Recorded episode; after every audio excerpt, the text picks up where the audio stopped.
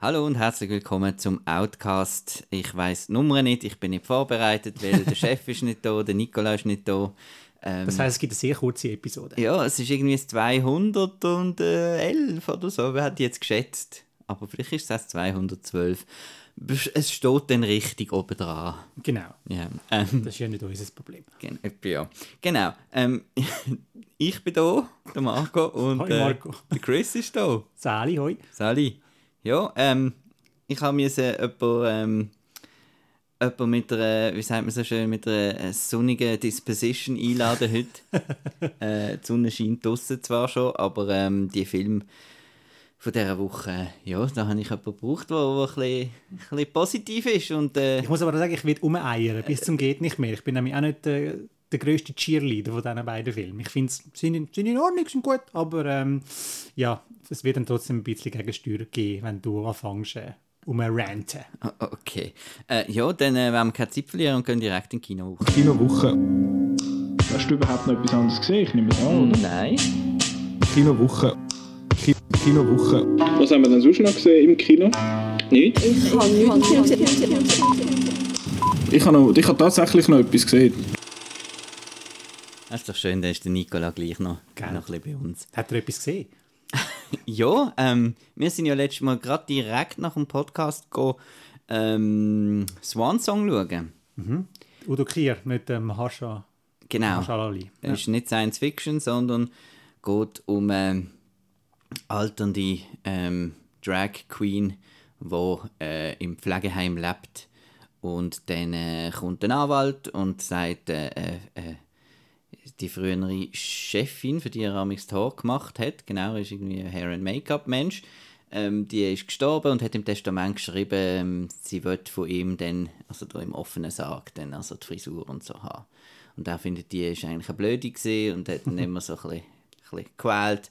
Aber ähm, er bricht dann aus dem Heim aus und äh, geht auf eine Odyssee. Richtig. So ungefähr. So ungefähr, genau. ja. Ja, du hast den Movie Fight Club. Äh, nein, du, du, doch, du bist dabei gewesen. Du hast nicht moderiert. Du bist dabei gewesen. Ich bin dabei gewesen, organisiert und alles, ja. Du bist auf der Kontraseite gewesen, genau. Und äh, Oli, Oliver oder Olivier? Ich Olivier. bin nicht sicher. Olivier. Olivier Samter, genau, ist auf der Pro-Seite gesehen und das Lustige ist, am Schluss des Gesprächs ist er auch ein auf der Kontraseite gesehen. Ähm, ähm, ich muss sagen, ich bin sehr auch auf der Kontraseite, weil das ist so eine ja, das ist so ein, ein Film, wo zum einen könnte man positiv sagen, ja, ist noch herzig, der geht einfach so ein durch das Städtchen und trifft so ein Leute und, äh, und ja, und ist Udo Kier, ähm, kann, kann sich ein bisschen verwirklichen in seiner Rolle. Aber andererseits hat es zum einen, ist es wirklich so ein bisschen, äh, die Leute, die er trifft, irgendwie, erstens sind, sind alle mega nett und so, es gibt gar nicht Streit. Und äh, zweitens sind es auch so ein bisschen Stereotypen, sind so ein bisschen die, die sassy schwarze Friseusin und da ähm, an der schwulen Bar muss natürlich ähm, jemand arbeiten, der gerade so ähm, sehr explizit, ähm, sage jetzt mal, feminin wirkt und so. Und ähm, ja, und das ist einfach, es ist irgendwie ein Film, der eigentlich irgendwie gut gemeint ist, aber irgendwie ein bisschen, ein bisschen amateurhaft überkommt. Mhm, ja. Ähm, ich hebe jetzt da nicht dagegen, es ist, nicht, ist nicht der Film, den ich ähm, dort um. Ich habe auch eher Mühe mit dem Film, ich habe einfach mühsam gefunden, weil er hat nicht wirklich Drama, weil alle sind so nicht so einem, der grösste Streit, den er eigentlich hat, ist mit sich selber. Also er muss so ein bisschen mit sich selber ins Reine kommen. Und ich finde den Film auch furchtbar manipulativ. Also Tote fangen da reden, gerade wenn es irgendwie gerade passt, also wenn es gerade äh, die Story verlangt und das finde ich dann mega nervig. Also es, es gibt eine Figur, die schon länger tot ist und ihn dann erscheint und dann tun sie so als Twist verkaufen, so nachdem die fünf Minuten miteinander geredet hat und er so die Lösung parat hat für seine, für seine Sorgen und so und dann, nein, nein, ist im Fall, äh, er ist im Fall tot.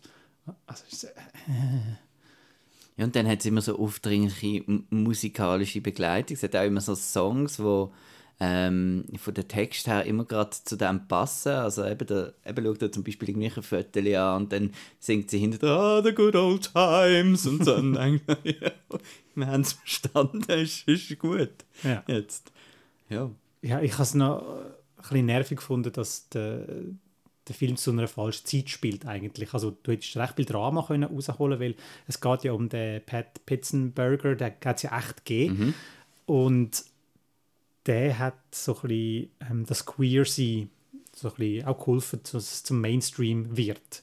Und jetzt ist es im Mainstream angekommen, es ist nichts mehr Besonderes. Also, weißt, wird dann nicht mehr gestritten oder so, äh, du, du Queen, du bla bla bla, sondern halt einfach so, ah ja, voll easy, kommst noch auf einen Kaffee rein und so, und alle sind lieb miteinander. So ein Film über den Struggle, eben so zum, wie die Wandlung gekommen ist, dass man dann eben auch anders denkt, vor allem im erzkonservativen ähm, Amerika.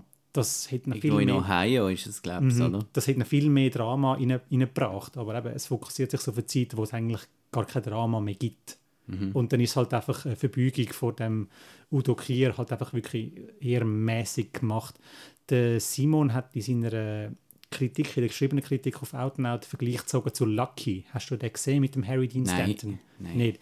Das ist also so ein bisschen, geht so ein bisschen ins Gleiche, also es ist nicht, nicht äh, mit dem ganzen Drag-Zeugs, sondern halt, dass man einen alternden Schauspieler, der in tausend Nebenrollen immer wieder auftreten ist, wo man halt einfach kennt, wenn man ihn sieht, ähm, so ein einen kleinen, feinen Film gegeben hat. Und das hat Swan Song so etwas Ähnliches wollen machen mit dem Udo Kier, halt einfach, dass er einfach so manipulativ ist, dass ich ihn nicht mehr kann ernst nehmen Ich habe noch, ähm, ich denke an bei schlechten Filmen so ein bisschen an bessere Filme. ich habe noch, hast du auch geschaut, äh, Paris is Burning, oder? Mhm, ja. Genau, und da habe ich noch an mich gedacht, irgendwie während dem Film, also einfach während der Clubszene eigentlich, wo, wo sie eben so unter, äh, unter sich sind und wo man eigentlich wirklich kann aufblühen und so. Das muss man vielleicht noch erklären, das ist eine Dokumentation eben über das, äh, über das Drag Queen. Ähm, Genau. genau. In den 80er Jahren, also um so Ballroom-Partys oder so haben die geheißen in den 80er Jahren, wo halt auch dann die AIDS-Epidemie ähm, gesehen ist und so. Und das finde ich einen sehr äh, eindrücklichen Film, der eben auch ähm, neben der äh, Sonnenseite auch noch die Schattenseite auch noch zeigt, genau.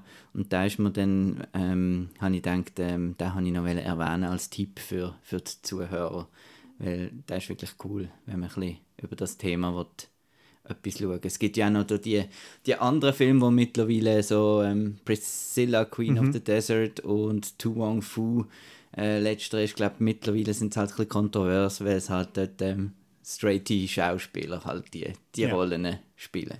Ein anderer Vergleichsfilm, den ich noch reinbringen zum Abschluss, ist «The Straight Story» von David Lynch, weil da geht es ja auch ähm, um eine Person, die von A nach B reist und dann Leute trifft. Aber halt mit dem Unterschied, dass äh, die Leute wirklich miteinander reden. Beim Swan Song ist es immer nur One-Way Street, also einfach nur der Pat Pitzenberger erzählt und die, die anderen nehmen einfach hin.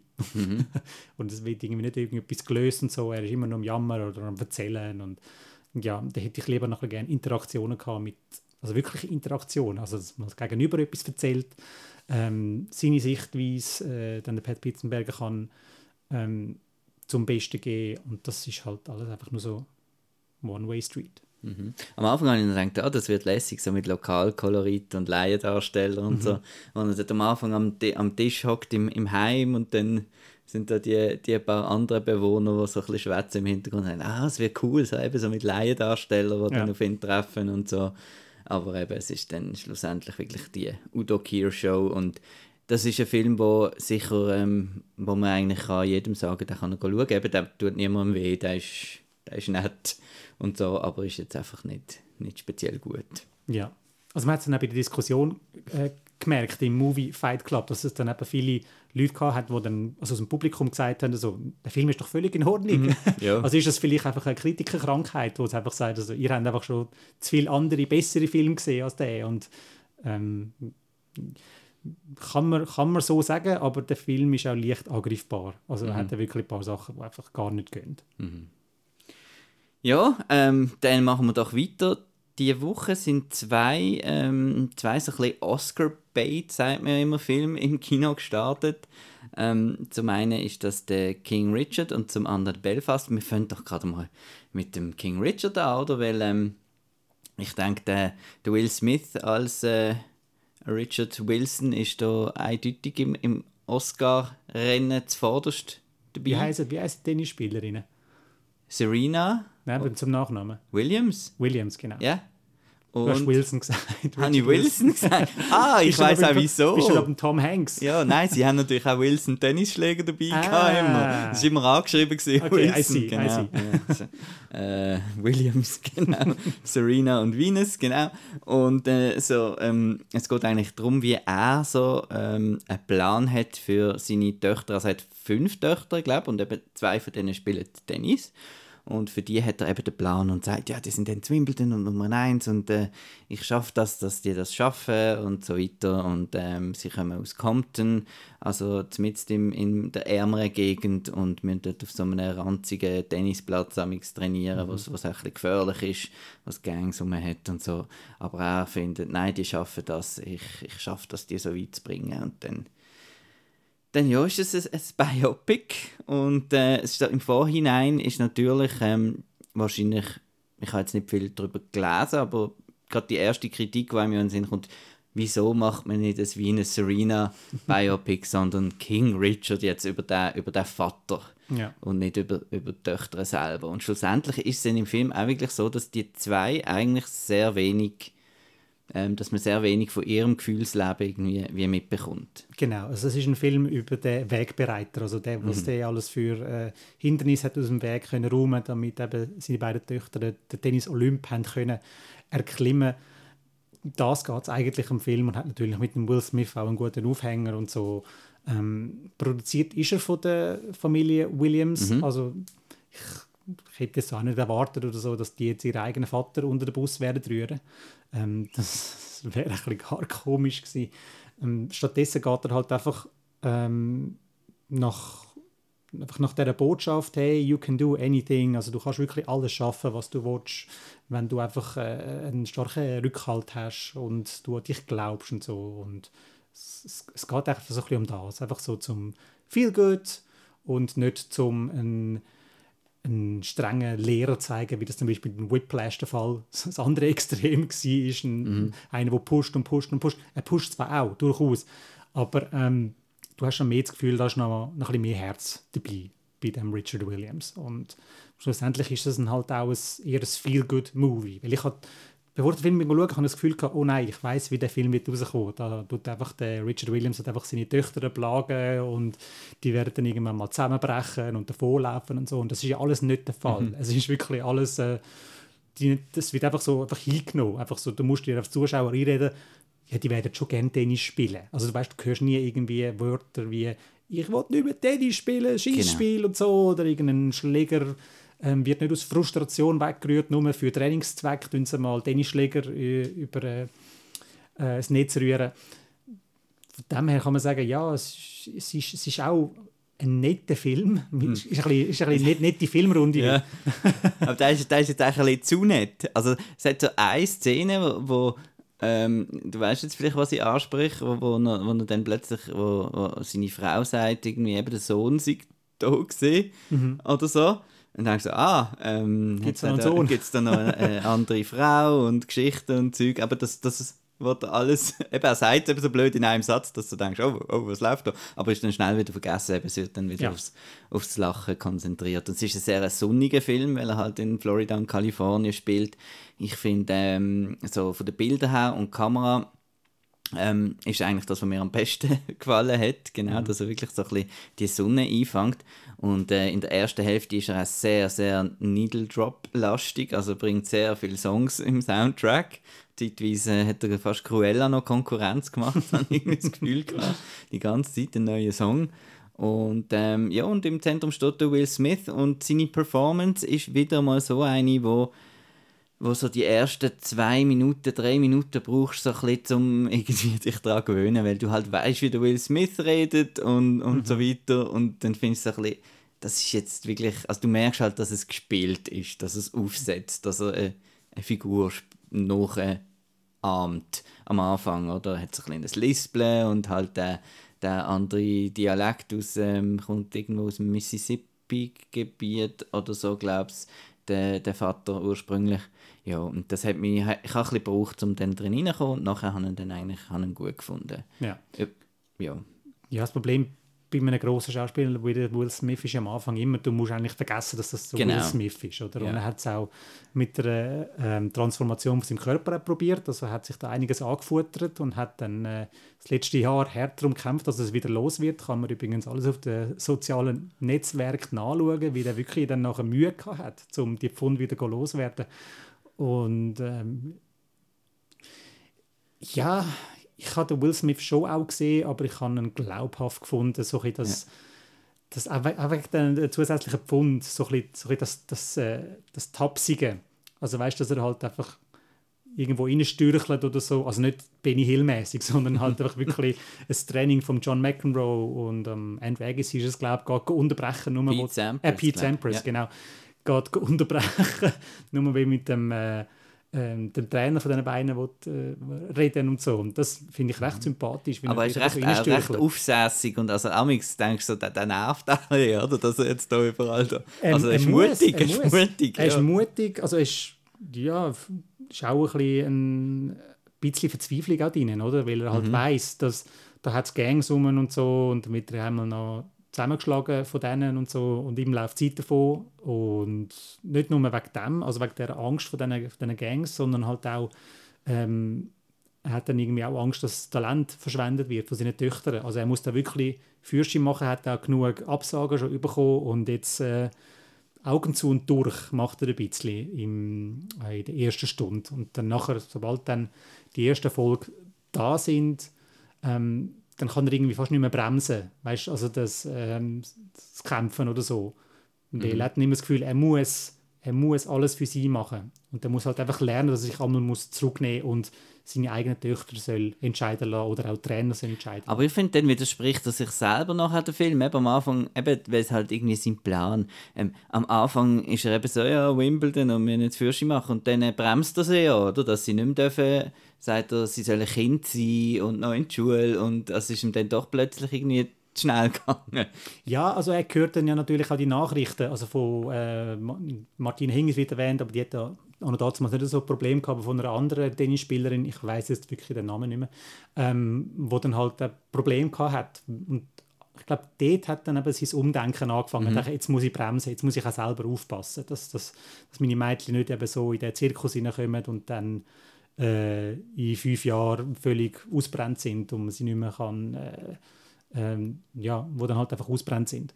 Von dem her habe ich das dann schon glaubhaft gefunden, weil er halt eben da die, die schlechten Beispiele gesehen hat. Wie halt wirklich dann im echten Tenniszirkus mit Leuten umgegangen wird. Äh, besonders aufgefallen ist mir noch die Angenou Ellis. Mhm. Twins. Ähm, ich, äh, nein, das ist die, die, die Frau. ah, ist die Mutter, okay. Ja. Die Frau äh, von Will Smith, also die, die Mutter, die ist ja auch äh, nominiert auch für den Oscar. Und ähm, sie habe ich auch sehr gut gefunden, weil sie das eigentlich auch unterstützt, aber halt einfach nicht so, nicht so ähm, wie soll ich sagen, nicht so extrem wie, wie, wie er, aber trotzdem auch dahinter steht und äh, sie hat auch ein paar ganz, ganz coole Szenen.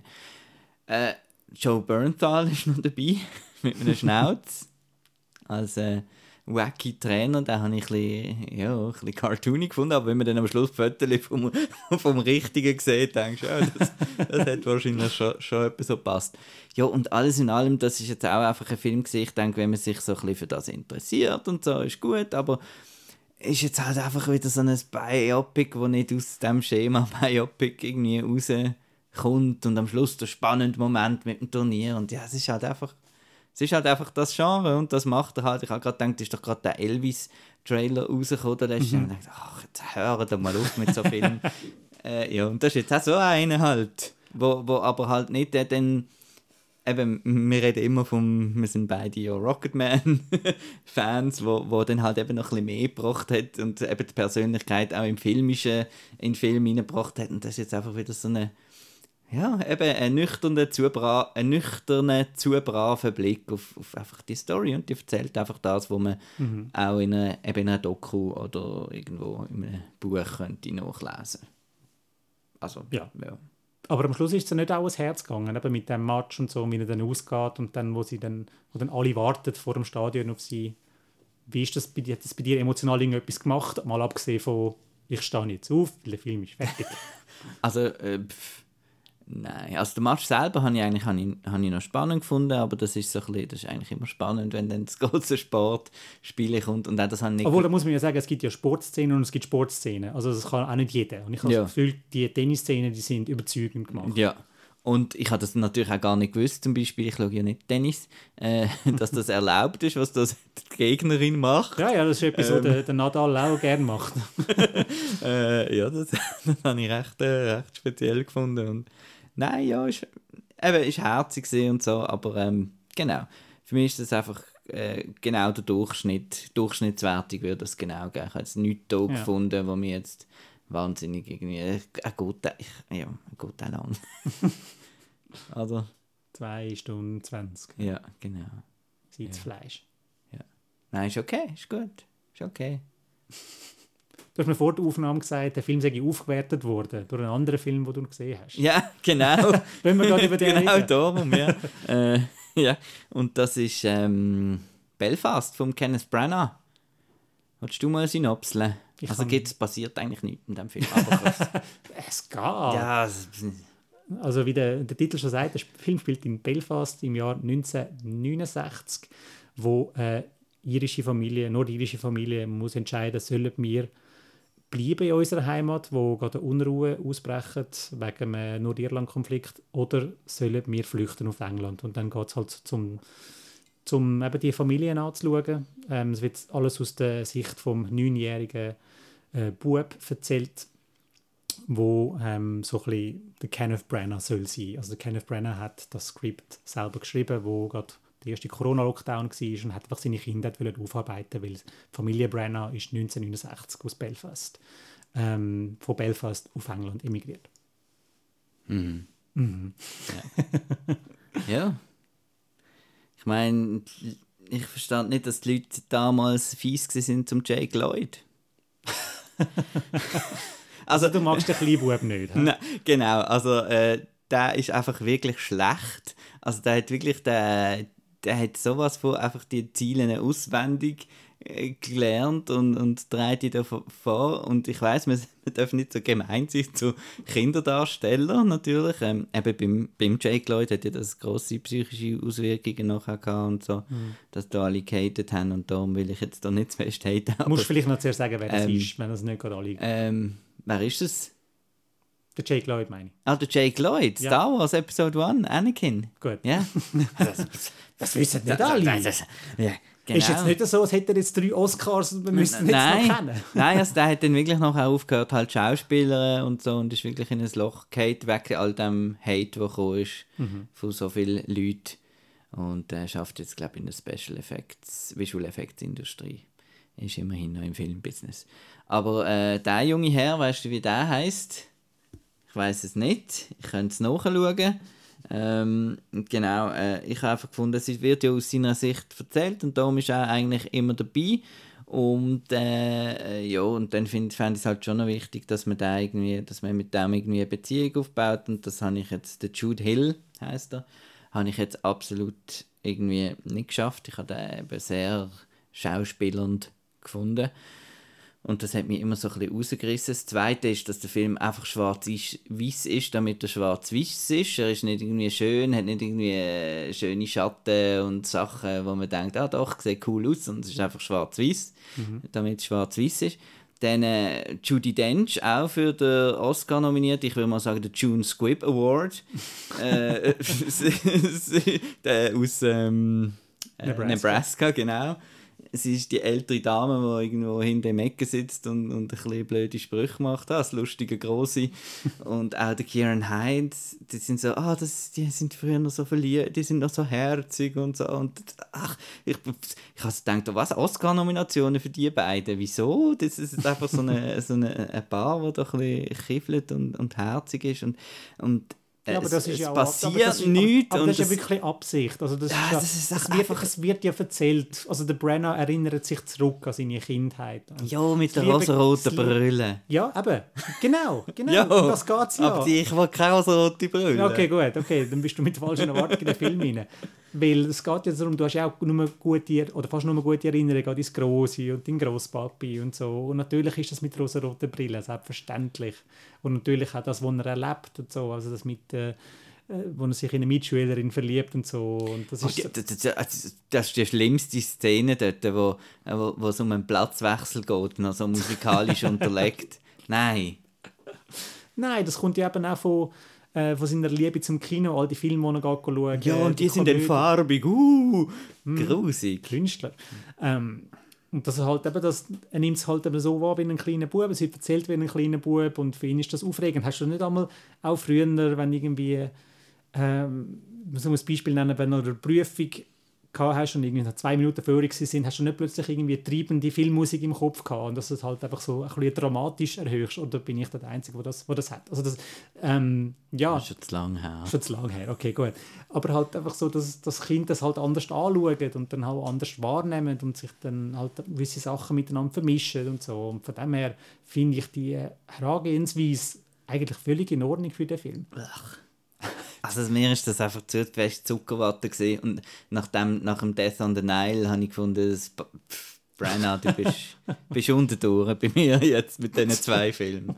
Also das ist alles so leer und äh, substanzlos und einfach äh, und dann, äh, nein, und sogar mit dem Holzschwert und dem Mischkrübeldeckel durch Strassenschlacht rennen, nein. Also, das ist jedes äh, CD-Cover von, von jeder vierten Band. Nein. Also er macht da wirklich so einen auf Nostalgie, aber wirklich ganz, ganz grusig. Also ganz äh, falsch und äh, und ja. Nein, und dann, und dann äh, mit dem, mit der, am Schluss singt er, nein, nach dem Begräbnis singt er dann noch das Lied, der, der Jamie Dornan, und nein, und dann bin ich also wirklich gerade gerade aus dem Kino rausgestürmt, wo, das, äh, wo er dann das angestimmt hat. Nein, ähm, also finde ich jetzt absolut einen schrecklichen, übersentimentalen Film, der irgendwie nichts aussagt und auch über den Konflikt sagt er nichts. Ich weiß, du sagst, das ist nicht das Ziel davon, aber Mhm. er spielt dann und ja, und nein, und dann der, der eben, und dann der, der Priester da, der da rumschreit, eben, es ist aus der Sicht vom Bub, da ist alles überzeugt. Ja, hören wir doch auf.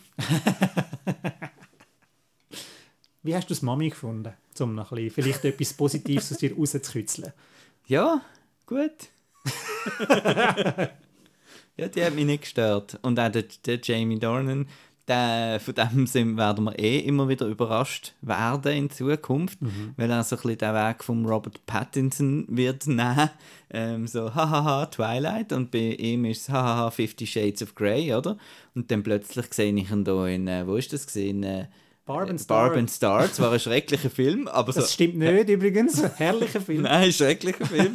Aber hey, der ist lustig, der Typ. Und der nimmt sich nicht ernst. Und der kann singen und tanzen. Und, und jetzt kann er da auch eine wirklich dramatische Rolle, super. Und ähm, genau, ich hoffe, er kommt ein bisschen aus dem raus. Aber ich glaube, zu wenig Leute, äh, äh, die jetzt diese Filme schauen, äh, wissen von Fifty Shades. Von dem her äh, wird seine Karriere schon gut überstehen. Ja, ja. Der Pattinson ist ja gleich vorgegangen. Genau. Also er hat ja in Filmen wie High Life und Good Time mitgespielt, Mhm. wo ja ähm, alle, die jetzt auf, ausrufen wegen Batman, äh, a Scheiß, scheiß Vampir Die haben ja so, die gar nicht gesehen. die haben die genau. gar nicht gesehen, genau. Darum einfach so, hey, einfach still sein und einfach zuerst mal zuerst noch die Film nachholen und vor allem dann mal noch den Batman schauen. Mhm. Ja, Also Belfast ist wirklich für dich äh, Katastrophe. Katastrophe. Ja. Ja. Dabei ist er jetzt doch der, der Frontrunner für Ja, Best äh, Picture. Nein, das wäre jetzt wirklich, also glaube äh, glaub, der schlimmste Sieg. Also, Ever. äh, nein, aber jetzt, also das wäre der, wo ich mich am meisten natürlich würd drauf, darüber aufregen Und ja, seit, seit Crash wahrscheinlich etwa der grösste Mist, der dann Best, Best Picture gewonnen hat. Mir hat er halt echt ein bisschen daran erinnert, du, so, du weißt ja, meine äh, Liebe zu La Vita e Bella äh, hat mich glaube ich, ein bisschen an das erinnert. Wir sind jetzt Okay. ein ernstes Thema, also aus dieser Sicht von dem Kind und das ist ja eigentlich äh, ja, die verklärte Sicht von einem Kind. Und, ach, nein. Aber äh, Ja, also ich wieso sollen Leute das schauen? Du musst jetzt ein bisschen... Jetzt habe ich ja schon alles gesagt. Also eben, dass es, dass halt einfach so ein bisschen dass der nostalgische Blick ist auf früher und paar Szenen sind für mich sind mir trotzdem ans Herz gegangen. Also mit dem Grossi, wo er schwätzt und vor allem mit dem Papi, wo er schwätzt und halt einfach die Unschuldigkeit von dem, von dem Kind. Weil er wird einmal vom, äh, vom Großvater gespielt, vom Kieran Hinz gefragt, was wünschst du dir? Und dann spielt er ja einfach darauf an, also er will ja wissen, willst du aus Belfast wegziehen oder willst du da bleiben? Und seine Antwort ist einfach, ich will der beste Fußballspieler der Welt werden. Das ist irgendwie so, ah, du armes Bübli, du hast keine Ahnung, was läuft und so. Und es bricht dann mein, schon ein bisschen das Herz, wo es dann aber am Schluss dann, dann weggeht. Das ist jetzt kein Spoiler. Und bei der Mutter, das ist so mein zweiter Bezugspunkt gewesen, dass der Film funktioniert. Also sie hebt zum einen die Familie zusammen und zum anderen hebt sie auch den Film auch ein bisschen zusammen. Weil bei ihr siehst du wirklich, wie sie am meisten am Leiden ist. Sie hebt auch die ganze Nachbarschaft, hast du auch mal das Gefühl, hebt die zusammen und so. Und sie kann doch nicht einfach da jetzt einfach gehen. Und sie, wie sie mit sich kämpft, um den Entscheid zu fällen, das ist mir recht näher gegangen. Und es ist auch sensationell gespielt und ich verstehe es immer noch nicht, wieso sie nicht nominiert ist, aber Judy Dench. Also sie sind, die wären, glaube ich, sogar im gleichen, in der gleichen Kategorie nominiert gewesen, weil sie Nebendarstellerin, aber sie hat man nicht nominiert. Ich sage immer wieder sie, weil ich habe Angst, den Vornamen auszusprechen. aber probiere es jetzt mal. Catriona Balfe heisst sie. Und man spricht es, glaube ich, irgendwie Catherine aus. So, Ja. so, ein, so ein irisches Catherine. Nein, sie ist, sie ist gut gewesen. Und sonst, ja, also ich, ich sehe, ich sehe den Kritikpunkt, Kritikpunkt schon, dass es halt alles verklärt ist und man kann natürlich aus dieser Szenerie kann man ja viel mehr rausdrücken. Es ist so ein bisschen wie Swan Song. Also du hast da ähm, wirklich viel Drama in dieser Geschichte, entscheidest dich aber, das anders zu beleuchten oder halt aus einer anderen Sicht zu zeigen. Und ähm, eben, der Bub muss nicht wie der Christian Bale in Empire of the Sun von Steven Spielberg durch die Hölle. Das ist so das andere Beispiel, das halt wirklich Das ist das gute Beispiel, genau. Das ist einfach das niederschmetternde Beispiel. Und im Belfast geht es aber auch noch ein bisschen darum, dass eben die Mutter und alle rundum ihn versuchen, eben von dem zu schützen, was da rundum geht. Das ist auch nicht nur ein Kampf, ähm, wo physisch stattfindet, sondern auch psychologisch, wie sie halt einfach ihn versucht abzuschirmen und so. Und dann gibt es ja auch Szenen, wo sie gehen, gehen plündern und dann die Mutter sagt, jetzt gehst du das geplünderte Zeug sofort wieder zurückbringen. Und was glaubt der Wäschmittel? Also es ist so, Und die Leute lachen im Kino. haben sie bei dir gelacht? Ja, ja. Okay. Dann bei der. Grossaufnahme vom. Nein, Grossaufnahme dann vom. Wenn er dann sagt, it's natural oder so etwas. Mhm. Why did you steal that? Ah, it's biological oder irgend so etwas. Voll Bio. Ja. nein, nein. Ja, also ich, Ja. ich finde, ich find, den Film muss man nehmen, wie er ist.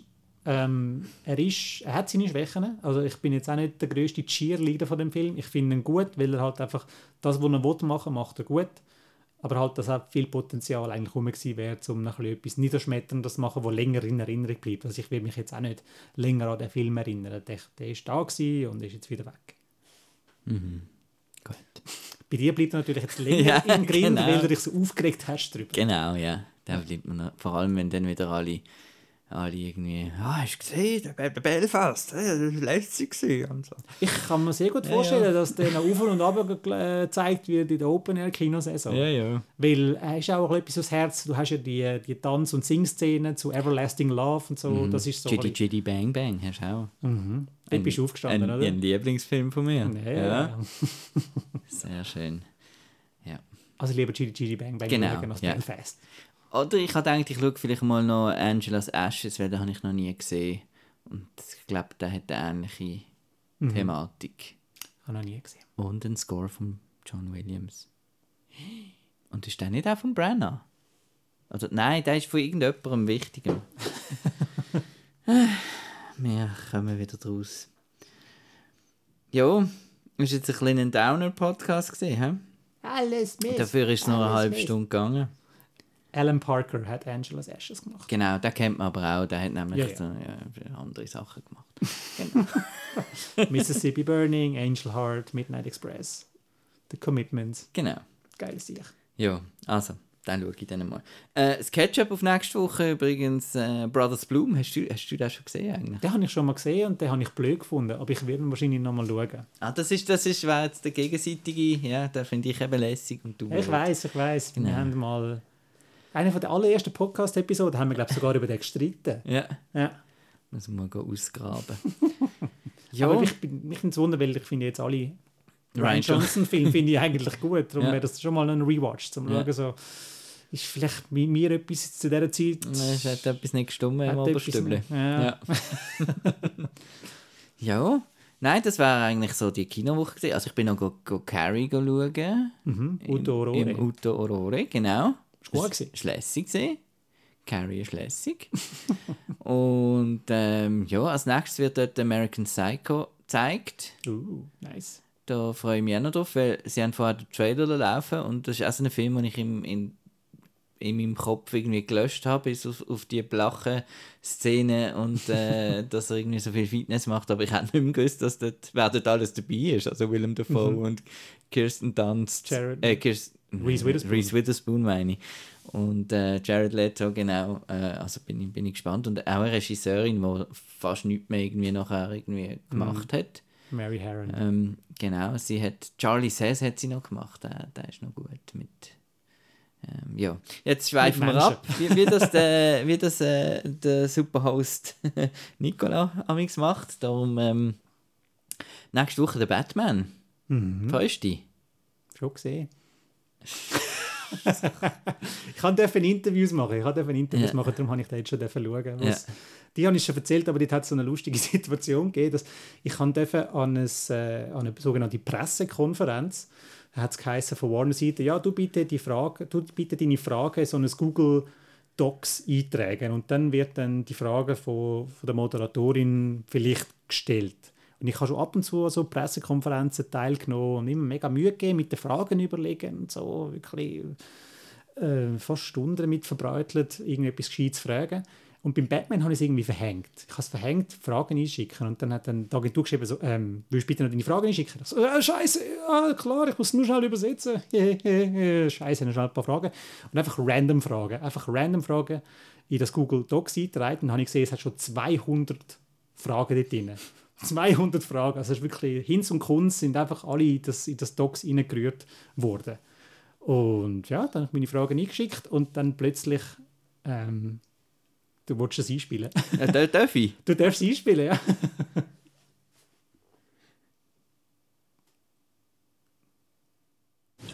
I think I know the question. One person's answer to this.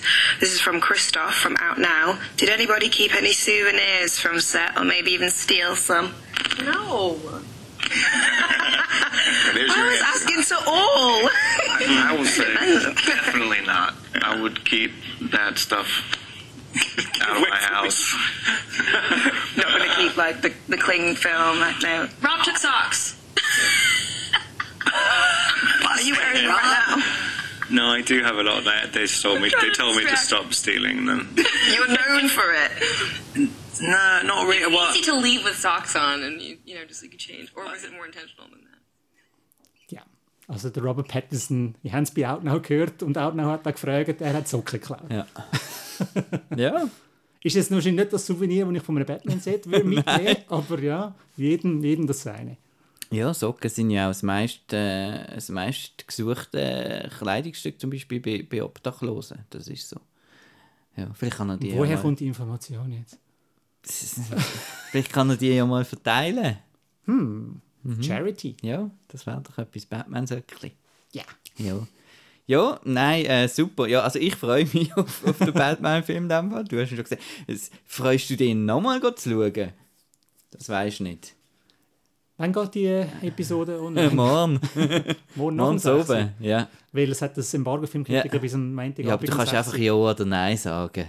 Freust du dich? Nein, ich kann das Embargo müssen unterschreiben, dass ich ja nichts sagen. Ja. Aber wenn die Episode eh nachher online Ja. geht, nach dem 6, dann ist die Antwort ja. Gut, weil ich habe nämlich schon für zwei Vorstellungen Tickets am Mittwoch und am Donnerstag und äh, hoffe, das ist kein Fehler gewesen. Genau. Gut. Aber ja, wir reden dann darüber nächste Woche im Podcast, ähm, wo und wenn das der Batman läuft. Es gibt noch Vorpremieren am Mittwoch oben. Ganz viele. Ganz viele, zum Beispiel im Kosmos oder im äh, Pathetiker oder in der ganzen Schweiz und sowieso und überhaupt. Das lasst ihr alles auf outnow.ch Kinoprogramm. Ähm, alles, was zum äh, Podcast gehört, das äh, hört ihr überall, wo es Geräusche gibt. Auf ähm, Spotify, Soundcloud Und wie sie alle heißen. und wie sie alle heißen. Und ja, das sind jetzt äh, lässige 40 Minuten gewesen und ähm, vielen Dank für, fürs Zuhören und viel Spaß im Kino bei den äh, tollen Filmen, die wo, wo, wo laufen. Tschüss.